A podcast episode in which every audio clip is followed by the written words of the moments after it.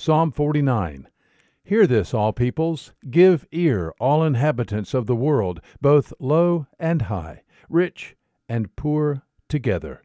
My mouth will speak wisdom, and the meditation of my heart will be understanding. I will incline my ear to a proverb. I will express my riddle on the harp. Why should I fear in days of adversity, when the iniquity of my foes surrounds me, even those who trust in their wealth and boast in the abundance of their riches?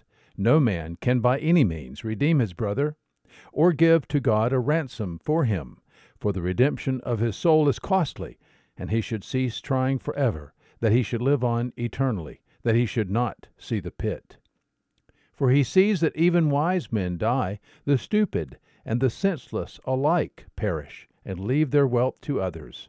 Their inner thought is, All their houses are forever, and their dwelling places to all generations. They have called their lands after their own names. But man in his pomp will not endure. He is like the beasts that perish. This is the way of those who are foolish, and of those after them who approve their words. As sheep they are appointed for Sheol.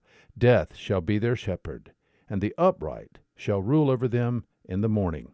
And their form shall be for Sheol to consume, so that they have no habitation.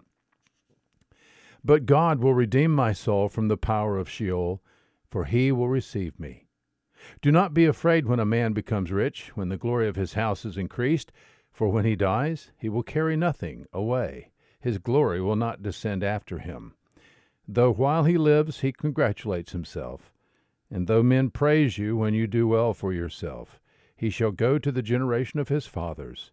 They shall never see the light. Man in his pomp, yet without understanding, is like the beasts that perish.